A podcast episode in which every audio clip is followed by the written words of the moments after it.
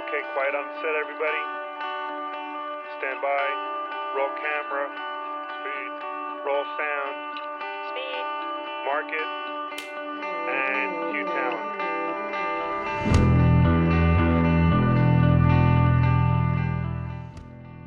Hello and welcome to episode 53 of This Week in Production. I'm your host, Art Aldridge, and I'm joined by two guests, not in the studio, not remotely, live, on location. More details after this. Before I get to this week's topic, I want to encourage you to send me your comments and feedback. Please email this week in production at gmail.com or call me on my Google voicemail.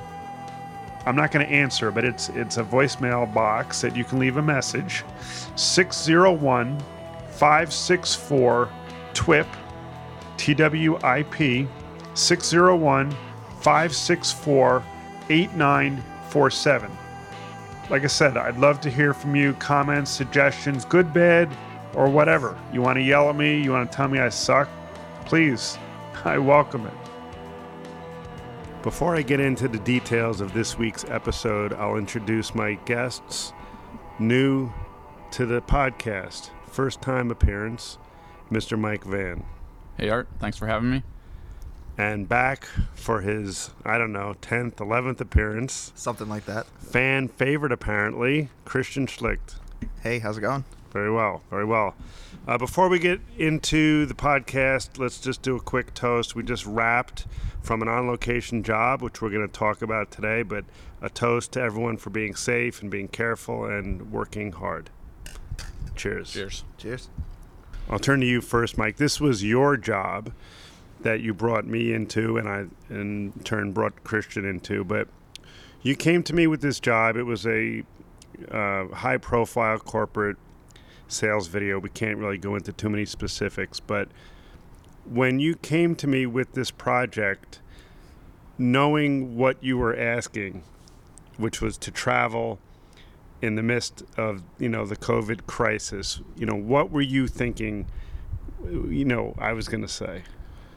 Well, I think I really thought you were going to say this is a remote shoot, and uh, and you were going to uh, you know think twice or three times about actually going on site and and and shooting this uh, across the country. Uh, and uh, you know, I think we, we thought long and hard about whether or not to uh, to make the trip. We watched uh, what was happening, and looked at the data, and really tried to make an informed decision. uh, really leading up to the last two days before we before we traveled. Uh, but I'm glad we came, and, and uh, we'll know in two weeks if if we made the right call. Well, I mean, it's true. When I first um, spoke to you about the job, I mean, I prepared basically three plans. One would be that, you know, we would go as a small crew, much smaller than I would typically have, you know, attempted with this type of job. Um, the other option was to go without any uh, travel crew besides myself and just hire locals. And I have, you know, people that I've used out on the West Coast before. And then there was one scenario where I considered, okay, can we send in some sort of, you know, camera that's remote controlled on a on a dolly, on some kind of wheeled device, and have someone just wheel it around and we'll remote direct it. And I wasn't really sure. I mean, I was concerned. I mean, we talked through it a bit, and we we looked at, you know, the science and the data as much as we could. I always try to separate the emotional factor from decision making. You have to look at it based on science and, and logic and can you do this safely? And I think the decision that we came to was that if we control as much of the process as we can, not renting any gear from the outside, bringing everything with me, bringing Christian on board, who I knew was, you know, quarantining and safe, and, and you know I had been basically quarantining and safe, and, and you were as well. So we weren't bringing in really any foreign elements outside of our control. We made the decision to to go ahead, though. There was a point before we actually left to come here. I would say probably 24 hours before that. I really thought hard about dropping back and and going remotely or pushing off for a few weeks. Yeah, I I, uh, I could definitely sense that, and I was having the same thoughts myself. I kind of, you know, had had that went through that thought process of, are we doing this? Are we gonna are we gonna do this? And you know, I, I agree with you. I think we we looked at the whole you know the whole picture. We determined we could control uh, and our environment. We really did talk to the to the client and and ensure that they had policy, procedure, and and uh, an environment where there was a lot of distancing kind of built in. And we'll t- we can talk a little bit more about that. But the fact is, um, where we spent you know two and a half days uh, was. Um, not densely uh, populated with, with employees. Uh, it was a manufacturing environment. Um, people who were there were covered in PPE and and uh, spread out. Uh, and in fact, you know, I kind of think we probably were.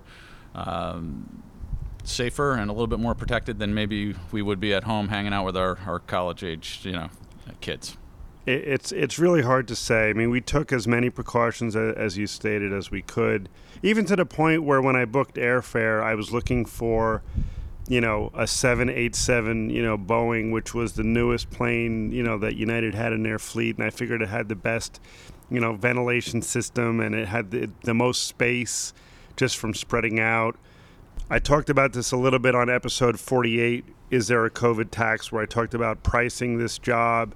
And I did build into the price, you know, enough to put the crew in, you know, the front of the plane try to distance, you know, from middle seats, things like that. So we did take some precautions from that standpoint. As you said, we were in basically a closed factory. The workers were there, you know, minimal, essential, heavily masked, tested, you know, temperature checks, the whole bit. And and so from that standpoint, we did, you know, decide to go forward with the job. Christian, I reached out to you, asked you if you were interested in the job or not. You know, did you have concerns? I mean, yeah, this is this would be my second time returning to the West Coast um, during the COVID pandemic, and I just wanted to, you know, it's always great to hear that there's work, you know, despite what has happened over the course of the last three months. But you know, as long as the precautions and you know thought is there and put into effect, you know, once we're out here, it you know, it's it's everyone feels like they can do it until you're there, and it's like, well, as long as we can execute it safely, I'm I'm always willing to you know consider it. Right. And and so on episode 44 of this week in production, you know, we spoke about your first job, Right. you know, traveling and that was actually the number 1 downloaded podcast of the year for this week in production. So Yeah. congratulations on that. Thank you. But I I actually felt comfortable with knowing you had that experience from that job to bring you on this one. Yeah, uh, we were uh, we were out here in May, and it was, I think, they're kind of around like the same um, you know amount of cases in California, but I just knew how we took the proper precautions when we were out here earlier, to you know not really oversee any possible infection or contamination with the crew, and uh, I, I think that from you know my standpoint, this job happened to be in Northern California near San Jose.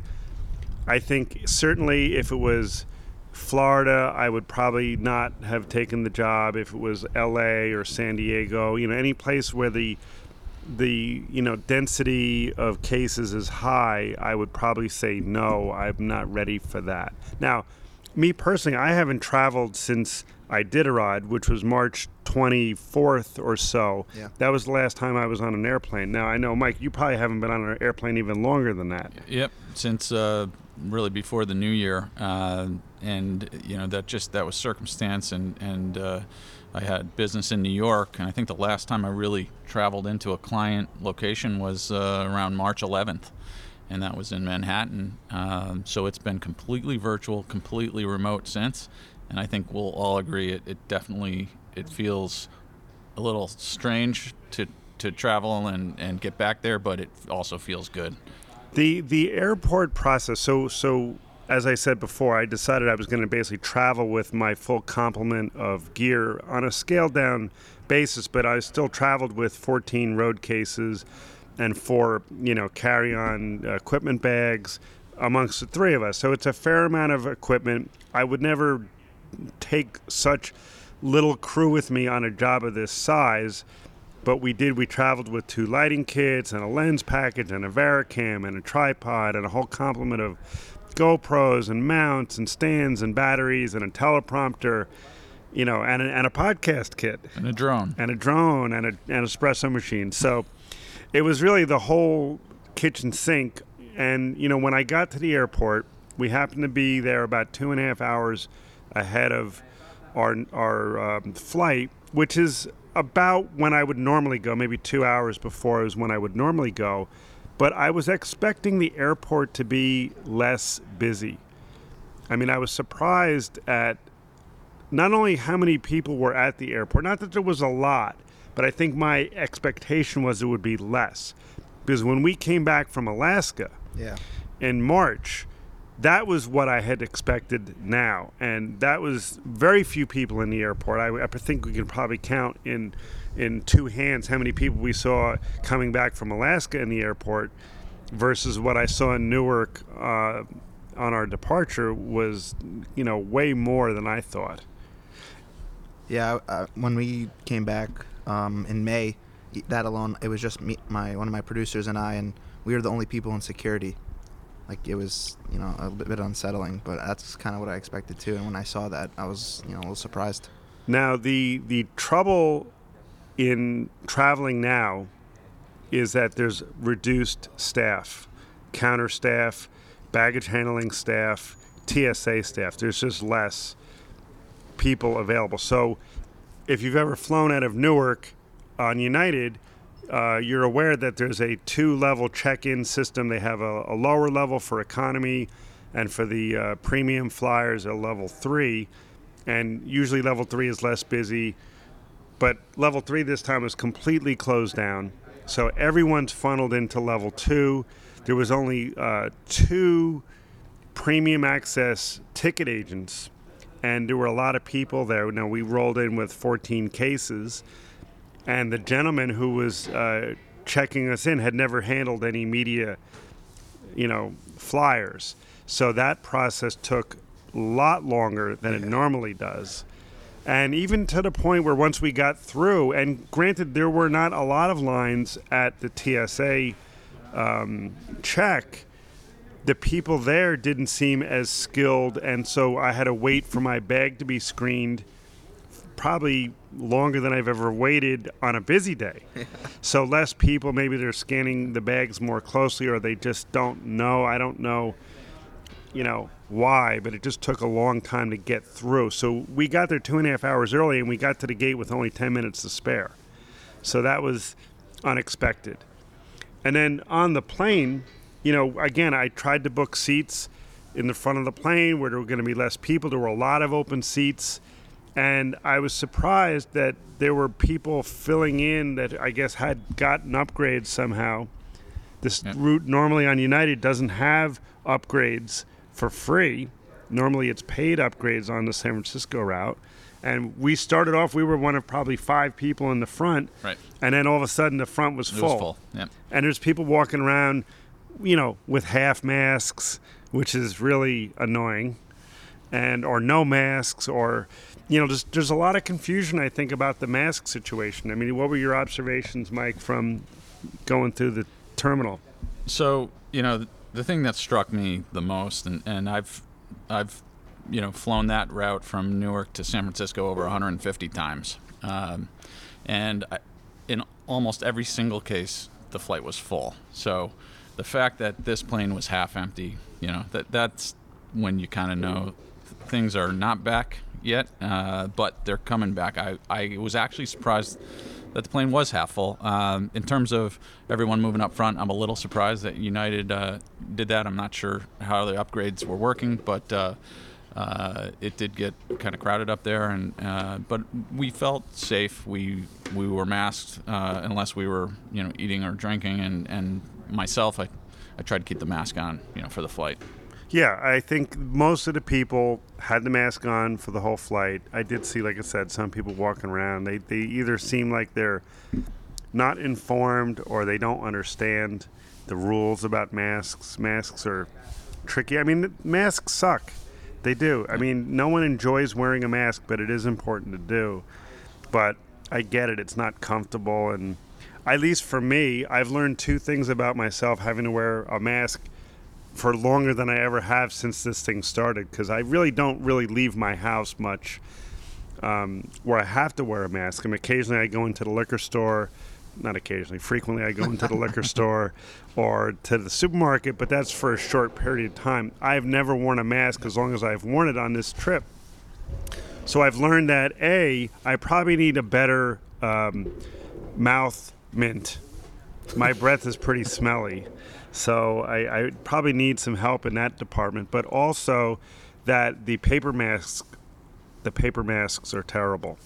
A cloth mask, I feel, is a much better way to go. I, I was handed a very nice mask by the Clear people at Newark, which turned out to be my favorite mask on this job because it doesn't get so soggy and, and wet.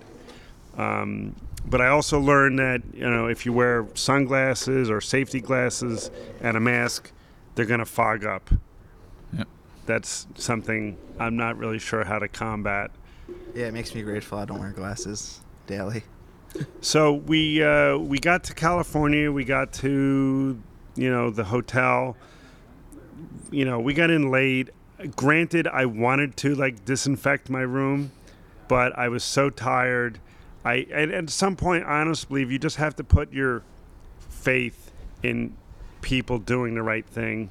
So I, I just put my faith in the hotel cleaning, and we we did. We picked we we picked a hotel based on Mike's recommendation that was probably a step above a Hilton, and we did it for the reason that you know they're probably going to take better care of their guests. I'm not sure there's any truth to that, but we want to believe that. Yeah, we want to believe that, and we, we did look at the you know their policies. We talked to them beforehand. Uh, we confirmed that once we got in the room and cleaned up, uh, we could, you know, forego uh, any house you know house cleaning during the stay. So we're taking some precaution, and and uh, you know I, I did you know move some wipes around some surfaces and sprayed a little Lysol, but that was three days ago, and I'm I'm feeling okay now. Right, and and you know, no one in the uh, hotel has been coming into the rooms. They don't clean the rooms unless you ask, and basically my room's been sealed unless I'm you know in it. So that's makes me feel a little better. But again, I think, look, you're taking a chance crossing the street. You could get hit by a bus. You could get hit by an anvil falling or a piano coming off a building. I mean, these things happen. So we are putting some, you know, trust in the system, but we are doing our part to be safe. So let's talk about the shoot now. We we drag these cases across the country. We get to the site, we unload them from our vehicle, we spray them down, wipe them down, just from the airline baggage handlers, you know, just to be safe. And then we load in, and again, I wasn't, I haven't really gone through too much temperature scanning and all these things, but they had a nurse. They scanned us as we came in. You know, you have to have your mask on. They were very diligent about uh, the masking and the temperature. I didn't see one person not wearing a mask that was supposed to wear a mask. Right. Yeah, it, was impressive, and it it definitely made me feel a little more comfortable being there. They were super serious uh, about that and the safety of, of their employees. It also was a it's a high tech manufacturing environment, so that they're they're already you know careful about how they carry themselves and, and how they act inside that space. So I think that made it also you know uh, a little more comfortable to be there and do the work. Um, yeah, I felt I felt great about that. The most surprising part for me about the whole shoot, so we, we had to shoot some interviews and we had to shoot some footage, B roll. The interviews we did in two days, and we had this one big space. It was a cafeteria that was closed, plenty of space to spread out. We didn't have anyone closer to the talent than uh, probably 10 feet at any given time. We felt very safe there. So they, the interviewees didn't wear a mask. They wore it they, when they came in. When we got them on the set, we put them on the chair, got them lit, and moved the boom in. Then they took their mask off, and we did the interviews. We had one interview to do the following day. It was in a in the one of the manufacturing buildings, and it was going to be in a in a boardroom. Now it wasn't as big as the cafeteria, but it was big enough for the four of us to be in the room and not be on top of each other, six feet apart, no problem. But this uh, interview person didn't remove her mask, which for me was a little. Now I understand in hindsight, but at the, at the moment that she was like, "No, I'm going to keep my mask on," I was a little taken back. I wasn't sure how an interview was going to look by someone with a mask. And I've seen it on the news, and it does bother me because you know the news person is not that close to the camera or the cameraman. So why keep the mask on for that? It does bother me because I want to see the mouth, I want to see the expression. But she had a valid reason for not doing it. And her reason was that basically she's asking all of her manufacturing staff to come in and work. They're essential workers and to be safe and wear a mask. So she felt like she needed to show by example that she was also doing that. So you you can't fault her for that. But it was startling. It, it was definitely startling, not something that we had expected, and and uh, you know, looking back at it now, I think the these were things that you're just not used to asking and clearing those questions beforehand. Uh, we had no problem the day prior; everyone was uh, comfortable and was going to speak without the mask. But uh, I totally understand the you know the position and and she was right. Uh, she was expecting that from the employees when inside those buildings, and uh, she also you know being a leader in the company asked is asking these people to work every day during COVID. So uh, it's totally understandable. So we have to you know we're dealing with that. Yeah, I'll have to see how the edit with that's going to look. I think it's going to be odd. I don't know that the viewers will understand the reasoning behind it, but we'll have to see. We'll have to see how that plays out. And then in terms of the footage and the shooting, again, we did our best to not be in an area where we were, we were that close, but this is production. We had one local who came in on one day to help move stuff around the factory. It was someone that I had worked with before in uh, the San Francisco area. She had tested before. She knew that you know she had been self quarantining herself, so there was no concern about her um, health status. But again, we were operating a little bit in this bubble of trust. The three of us and her were operating that we were all clean. Now, I don't think any of us can say 100% that we're clean, but we're operating on the premise that we've done our best to, you know, be clean and and and not have any um, virus. But there were times in production I have to look over your shoulder, Christian, as you're operating a Ronin. Right. We're closer than six feet. Yeah. We're masked up though. We're not, you know, laughing and high fiving and you know exposing. But you know, there's just the realities. I mean, what was your take on that? I mean, being that this is like my second, you know, or third um, shoot back since the, you know our, our state and other states have reopened, I think the truth of the matter really is that no matter where you go or where you shoot, as we you know begin to open our industry, you're always going to be putting a little bit of trust into the unknown, into your coworkers that they've taken the proper precautions and safety to not get contaminated themselves. And it's going to be a little unsettling and it's just a matter of you know will this person looking over my shoulder this person who i'm going to be you know who i haven't met from california have they done the proper things and i think that if you know if everyone can just do their part wear the mask stay away from others don't group that you know slowly but surely we'll get back to it Right. Now, the area where we're staying is uh, Santana Santana Row. Santana Row. Now, has anything surprised you in this? This describe Santana Row, Mike, for people who have never been here. Yeah, it's a little, uh, it's a little bit, a little bit like the Twilight Zone. Really, it's a, it's a manufactured uh, town square of high-end retail and vertical uh, residential living above that in San Jose, and uh, I've spent a, a, bunch of time out here um, previously doing a, a, startup company in Silicon Valley.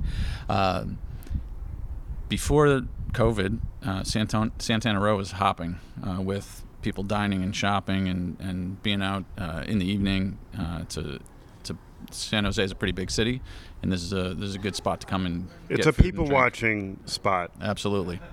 So, just walking around here, I've seen the gamut of good and bad in terms of, you know, public behavior. People not wearing any masks and not seeming to care. Uh, people masked up nicely and, and maintaining social distance. And then the sort of, you know, uh, people who don't understand the concept. They got the mask half on. They have the mask on as a fashion accessory, but they're not really covering anything. Or, you know, they're taking it down to talk. I saw one woman on a cell phone with the mask pulled down so she could talk as she's walking through a crowded sidewalk. So, you know, not exactly what I wanted to see, but I felt like at least the restaurants and stuff were doing their part six feet, tables, good separation. Yep. it seemed like they were pretty, you know, in terms of in terms of curbside dining out here. It seemed that the restaurants really were enforcing that you have to have your mask on when you're not eating or drinking, and that was reassuring. But you know, with with any, getting back to it at all, it's just kind of a little unsettling. But But you have to put some trust, right? I mean, you, you're taking a risk by having someone else prepare your food and clean your Yeah, silverware and all that stuff. So, you know, I, I don't know how to say it. I mean, I'm just trusting that they're doing the right thing. This may come back and bite me in the butt in, you know, six days. And, you know, I went for a test before we left. I'm going for a test when I get back. I hope, you know, everything is negative and I'm expecting it to be negative. But again, I've taken a calculated risk. I will accept responsibility for my, you know, actions.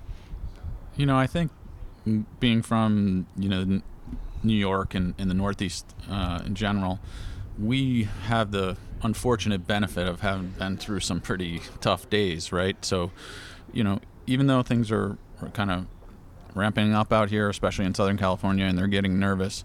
I mean, we've seen some, you know, we, we've seen some some bad days. So uh, we're ex- heightened in terms of our uh, sensitivity to it, uh, our understanding, and our, and our fear of you know what what that can be.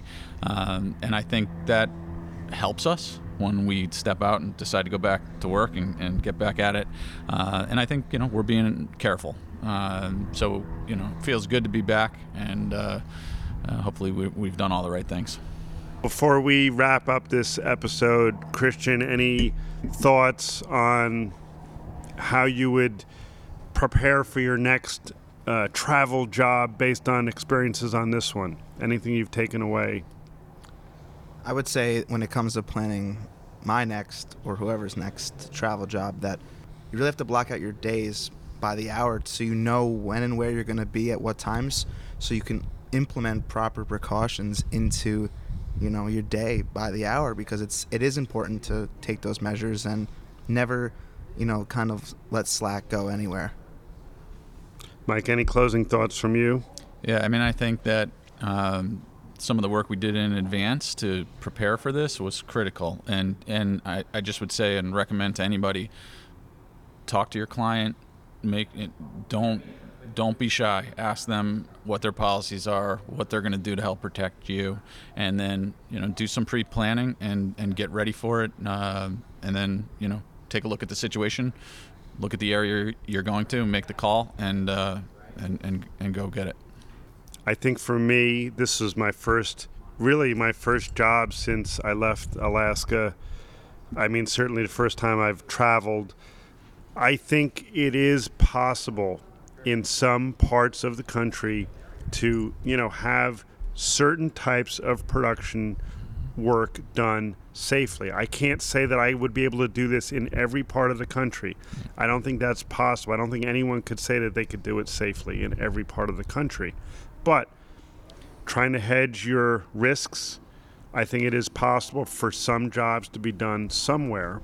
And for me, the ability to do remote stuff as well as the physical on site is, is doable. And I think it's going to be a mix realistically for another six months until things get sorted out with a vaccine. So I think overall, this was a good trip. It was good to do one. It was good that we, you know, were able to take the precautions that we did. The client was flexible enough with us to not have a heavy minute by minute schedule for us. We had some leeway in that sense. So I think it was a good job to do. I feel more comfortable about doing another one in the right circumstances, just as I'm sure Christian you did. Now this is your third, you know, or second Yeah. second remote job. Yeah.